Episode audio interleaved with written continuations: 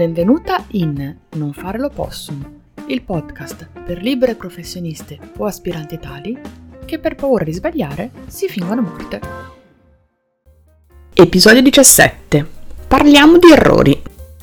Per la barba di Merlino, sì, ho commesso degli errori. Non è facile da ammettere, men che meno da condividerlo pubblicamente. Mentre registro questa puntata, mi sto ripetendo di immaginare che questa sia solo una sessione introspettiva nel quale faccio un'analisi di tutto quello che ho fatto e non ho fatto in questi anni. La mia speranza è che, essendo completamente onesta, cruda e fin troppo genuina in questa puntata, io ti possa aiutare a evitare alcuni degli errori che ho fatto io e soprattutto una quantità infinita di mal di testa e di stress. A volte un semplice errore ti può sembrare la fine del mondo, ti può sembrare la sconfitta più grande dell'universo e non importa quanto tu ti sforzi a giocare al gioco dell'ottimismo, la tua ragione tenterà di sopraffare ogni speranza. Ci vuole un po' di tempo e anche una buona dose di errori per capire che quegli errori sono solo allenamento se ci vai a ben pensare, quegli errori, quelli strafalcioni, quelle cadute, è proprio quello che ti permette poi di goderti e di sperimentare il successo un giorno dopo l'altro.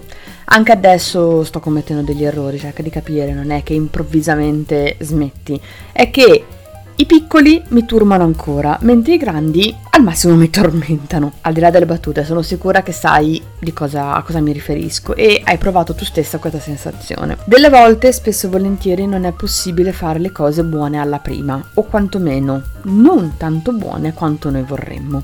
Questi errori di cui ti parlo non sono errori tattici, errori di strategia, errori di comunicazione, errori di programmazione, no, sono semplicemente errori che possiamo definire educativi, errori che mancano della saggezza e della esperienza che fai quando sei libera professionista e ti metti in gioco. Sono anche gli errori che vedo fare più spesso dalle libere professioniste che vengono in consulenza e quindi diciamo che ormai ho stabilito che sono proprio quelli più ricorrenti.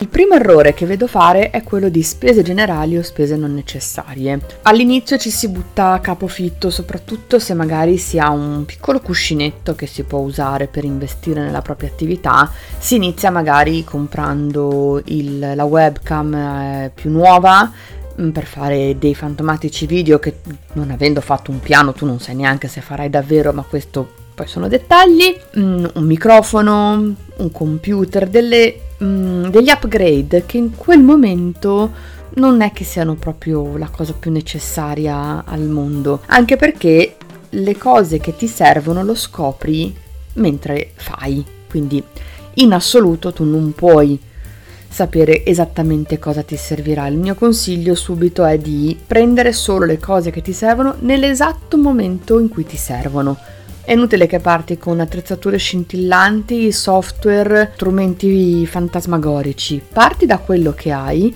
non ti sovraccaricare e soprattutto in questo modo non vai neanche a dar fondo a quell'appunto piccolo gruzzoletto che sicuramente ti sei messa via prima di diventare una libera professionista.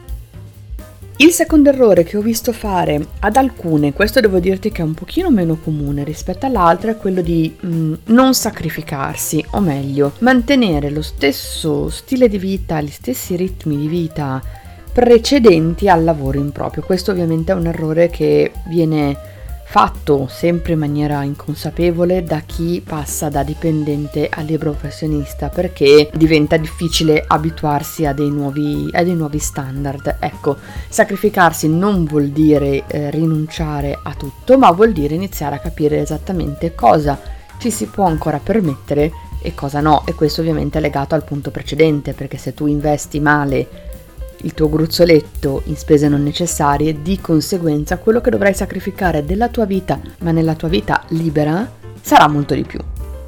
Errore questo invece che facciamo tutte, che ho fatto io e che giusto qualche giorno fa ne parlavo in consulenza con una ragazza, è trovare il modo di mantenere un equilibrio tra lavoro e vita privata. Questo ovviamente è una continuazione del non sacrificio, è uno di quegli errori che eh, spesso facciamo appunto pensando di poter mantenere le stesse abitudini di prima, quindi se prima lavoravi 9-18 pensi che all'inizio sia possibile lavorare 9-18 ugualmente, io ti auguro di farlo, ti auguro fortemente di riuscirci, ti dico che presa dall'entusiasmo del progetto non sempre riesci a rispettare il cosiddetto orario canonico Invece è importantissimo trovare un nuovo equilibrio tra il tuo lavoro e la tua vita privata, soprattutto per riuscire a bilanciare e a spegnere il cervello quando ha bisogno di ricaricarsi. Il tuo nuovo lavoro si basa principalmente all'inizio sul pensare, sull'ideare, sul realizzare sfruttando il cervello. Se tu non dai tempo al cervello di rigenerarsi, capisci bene che dopo poco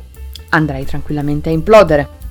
Accettare i consigli sbagliati o investire tempo e risorse in consulenti non idonei a te. Ti ho detto in qualche puntata fa che questo errore l'ho già fatto, l'ho fatto, te lo racconto, questo è uno dei racconti, uno degli errori che ti racconto più spesso e ehm, ti consiglio di tenere come punto di riferimento per capire se quello che stai facendo, il consiglio che stai ricevendo è allineato con quella che sei, è chiederti la persona che mi sta dando questo consiglio, il professionista che sta lavorando con me, sta facendo esattamente quello che io volevo fare? Se la risposta è no, è probabile che ci sia stato un errore di, comunicazione o comunque un errore di comprensione tra te e la professionista o tra te e la persona con cui stai parlando. Il rischio qual è? È di perseguire l'idea della persona che ti sta dando le sue indicazioni e allontanarti da quella che sia stata la tua idea, rimanendo così sempre meno fedele a te stessa e sempre meno allineata con quella che è la tua missione, la tua visione, i tuoi valori, le componenti di un'attività che sono imprescindibili e non negoziabili per ogni libera professionista. Se sei alla tua prima esperienza come libera professionista, questo è un errore che io non ti voglio veder fare per nessuna ragione al mondo, ovvero non fare ricerca, non fare dei test, non testare la tua idea e il tuo progetto sul campo. Questo cosa vuol dire? Vuol dire che se per esempio tu vuoi fare la social media manager, inizia a prendere dei clienti a prezzo simbolico, inizia a prendere, a cercare dei clienti sui quali testare quello che tu hai studiato, quello che hai fatto in modo tale che tu possa renderti conto se il modo in cui hai deciso di lavorare quello che hai deciso di fare sono realmente fattibili per le persone a cui lo vorrai offrire.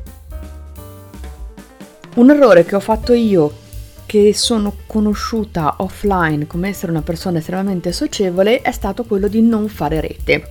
Ci ho messo davvero un sacco di tempo per trovare persone con cui fare rete, con cui confrontarmi, con cui parlare, con cui anche dire cavolo che giornata del beep.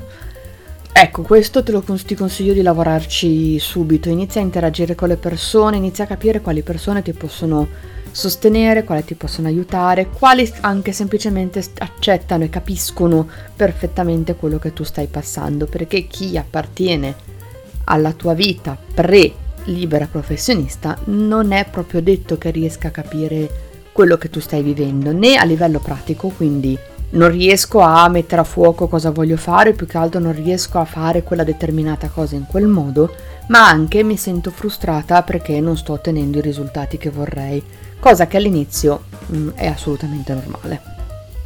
Si sente parlare di personal branding, di essere un brand, sì il marchio di te stesso. In realtà cosa vuol dire? Vuol dire che ogni singola azione intrapresa nella tua attività, che si tratti di creare un nuovo video, partecipare a un evento, scrivere un post sul blog, preparare un post per Instagram, deve sempre mantenere una singola promessa, che è la promessa che fai a chi offri il tuo servizio. È chiaro che ogni tua azione ogni tua decisione orientata verso questo, questo punto è assolutamente fondamentale.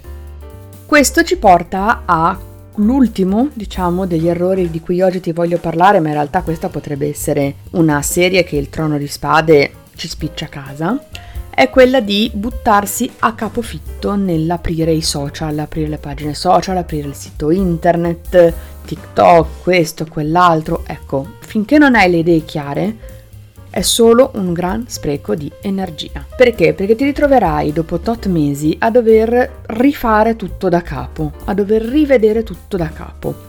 Dai retta a una che ha fatto questo errore diverse volte, almeno due, diciamo, e che ha capito che prima ti chiarisci le idee, poi inizi a comunicare, se no la tua comunicazione di qualunque tipo sia, eh, anche parliamo della newsletter, anche parliamo solo di raccontare alle persone che conosci e che frequenti offline quello che fai, non è chiara se le tue idee non sono chiare. Fare errori è assolutamente normale. Si fanno una frittata senza aver rotto qualche uova, si suol dire, no? Qui il discorso è lo stesso. Certo, ti possono far male, ti possono dare fastidio, ti lasciano delle cicatrici, sei sicura che quell'errore non lo commetterei più, ma di sicuro ne farei altri. Dall'altra parte c'è un vantaggio. Il vantaggio è che tu sai, ogni volta che superi un ostacolo, che superi un errore, tu sei perfettamente consapevole di poter superare anche il successivo. Per questo è alla fine importante fare degli errori, perché da loro si impara, si impara tantissimo. Questi che ti ho elencato oggi sono davvero i più comuni e sono quelli che io consiglio di evitarsi, ma consiglio di evitarsi semplicemente perché ti fanno perdere, ti fanno perdere tempo e soprattutto se hai qualcuno che già ti dice quali sono gli errori su cui stai incappando, ecco diciamo che è come essere di fronte a una buca e qualcuno ti dice ehi, non cadere? E tu ci caschi comunque, non mi sembra molto arguto da parte, da parte, di chi cade. Detto questo, anche oggi siamo giunti alla fine di una nuova puntata del nostro podcast. Io è un po' di tempo che non lo faccio, quindi ti ricordo di attivare la campanella per essere avvisato quando esce una nuova puntata. Ti invito come sempre a seguirmi su Instagram e a iscriverti alla newsletter che è uno degli strumenti che amo di più insieme appunto al podcast. Inoltre stanno per esserci alcune novità per i miei servizi, ma appunto anche questo lo scopri su Instagram. Nel frattempo che noi ci sentiamo settimana prossima, il solito consiglio. Mi raccomando, non fare l'oppossum.